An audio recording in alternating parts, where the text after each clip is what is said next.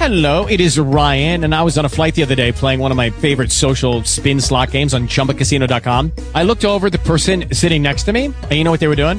They were also playing Chumba Casino. Coincidence? I think not. Everybody's loving having fun with it. Chumba Casino is home to hundreds of casino-style games that you can play for free anytime, anywhere, even at 30,000 feet. So sign up now at ChumbaCasino.com to claim your free welcome bonus. That's ChumbaCasino.com and live the Chumba life. No purchase necessary. Group. Void were prohibited by law. See terms and conditions. 18 plus. Hello, it is Ryan, and we could all use an extra bright spot in our day, couldn't we? Just to make up for things like sitting in traffic, doing the dishes, counting your steps, you know, all the mundane stuff. That is why I'm such a big fan of Chumba Casino. Chumba Casino has all your favorite social casino style games that you can play for free anytime, anywhere with daily bonuses. That should brighten your day a little. Actually, a lot. So sign up now at chumbacasino.com. That's chumbacasino.com. No purchase necessary. VGW Group. Void were prohibited by law. See terms and conditions. 18 plus. sort of person, and I know this. What this house does, the town will do. I'll talk to Mr. Wheeler. I don't know. I'll say this, Mr. Bassett. I won't make her unhappy. She has borne a great deal, and sometimes I think her life is spoiled. She is very different. If she is suffering, isn't it possible she cares for him? But Margaret did not think so. She was so very calm. She was so calm that sometimes it was alarming. He gave her a ring, and the other day I found it, tossed into a drawer full of odds and ends. I haven't seen it lately. She may have sent it back. Elizabeth came home shortly before Christmas, undeniably glad to be back, and very gentle with them all. She set to work almost immediately on the gifts, wrapping them and tying them with methodical exactness, sticking a tiny sprig of holly through the ribbon bow, and writing cards with neatness and care. She hung up wreaths and decorated the house, and when she was through with her work she went to her room and sat with her hands folded, not thinking. She did not think any more. Wallie had sent her a flexible diamond bracelet as a Christmas gift, and it lay on her table in its box. She was very grateful, but she had not put it on. On the morning before Christmas Nina came in, her arms full of packages and her eyes shining and a little frightened. She had some news for them. She hadn't been so keen about it at first, but Leslie was like a madman. He was so pleased that he was ordering her that sable cape she had wanted so. He was like a different man. And it would be July. Elizabeth kissed her. It seemed very unreal, like everything else. She wondered why Leslie should be so excited, or her mother crying. She wondered if there was something strange about her that it should seem so small and unimportant. But then, what was important? That one got up in the morning and ate at intervals and went to bed at night? That children came and had to be fed and washed and tended, and cried a great deal and were sick now and then? She wished she could feel something, could think it vital whether Nina should choose pink or blue for her layette, and how far she should walk each day, and if the chauffeur drove the car carefully enough. She wished she cared whether it was going to rain to-morrow or not, or whether some one was coming or not coming, and she wished terribly that she could care for Wallie, or get over the feeling that she had saved her pride at a cost to him she would not contemplate. After a time she went upstairs and put on the bracelet, and late in the afternoon she went out and bought some wool to make an afghan. It eased her conscience toward Nina. She commenced it that evening while she waited for Wallie, and she wondered if some time she would be making an afghan for a coming child of her own. Her and Wallace Sayre's. Suddenly she knew she would never marry him. She faced the future with all that it implied, and she knew she could not do it. It was horrible that she had even contemplated it. It would be terrible to tell Wallie, but not as terrible as the other thing. She saw herself then with the same clearness with which she had judged Dick. She, too, leaving her havoc of wrecked lives behind her. She, too, going along her headstrong way, raising hopes not to be fulfilled, and passing on. She, too. That evening, Christmas Eve, she told Wallie she would not marry him.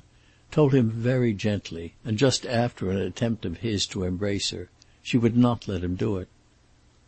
"I don't know what's come over you," he said morosely, "but I'll let you alone if that's the way you feel."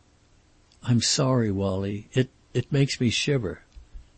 In a way he was prepared for it, but nevertheless he begged for time, for a less unequivocal rejection. But he found her, for the first time, impatient with his pleadings. "I don't want to go over and over it, Wallie. I'll take the blame. I should have done it long ago." She was gentle, almost tender with him, but when he said she had spoiled his life for him she smiled faintly. "You think that now, and don't believe I'm not sorry. I am. I hate not playing the game, as you say.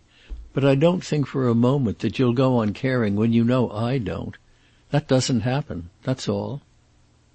"Do you know what I think?" he burst out. "I think you're still mad about Livingstone. I think you are so mad about him that you don't know it yourself."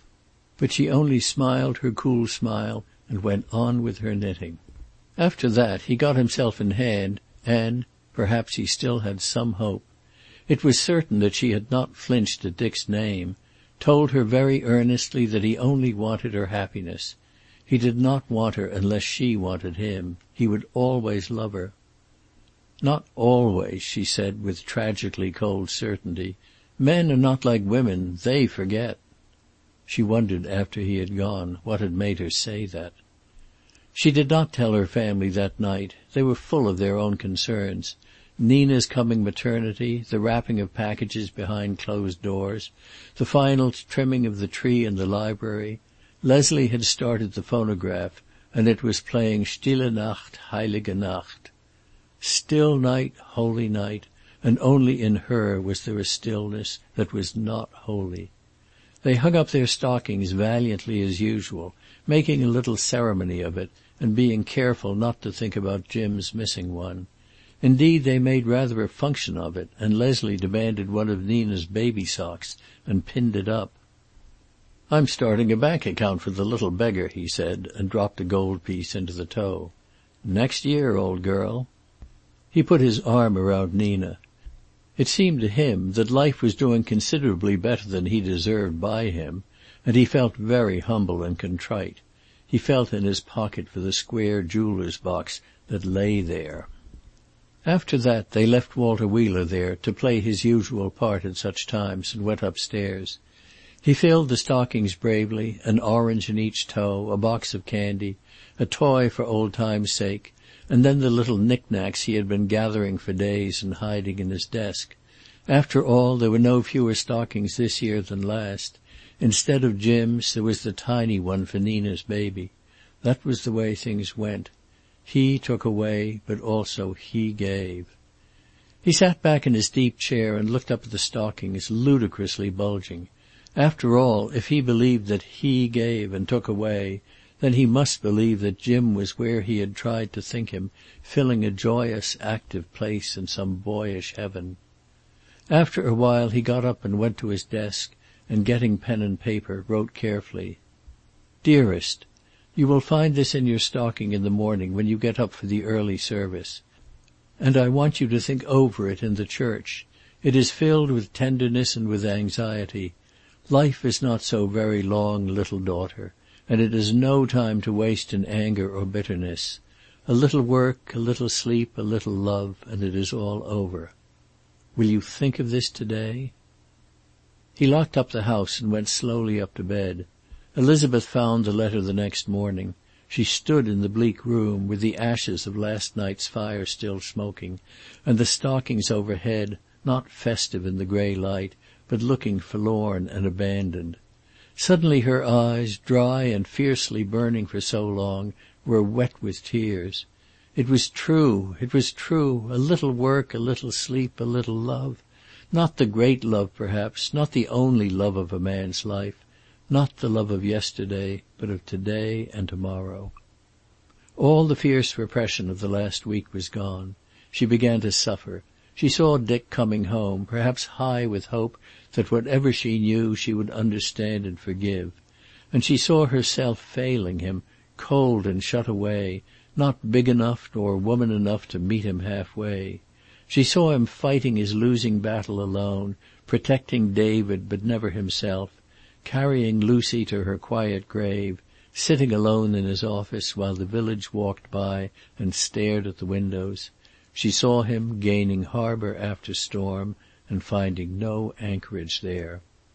She turned and went, half blindly, into the empty street. She thought he was at the early service. She did not see him, but she had once again the thing that had seemed lost forever, the warm sense of his thought of her. He was there, in the shadowy back pew, with the grill behind it through which once insistent hands had reached to summon him. He was there, with Lucy's prayer book in his hand and none of the peace of the day in his heart. He knelt and rose with the others. O God, who makest us glad with the yearly remembrance of the birth of thy Son. End of Chapter 47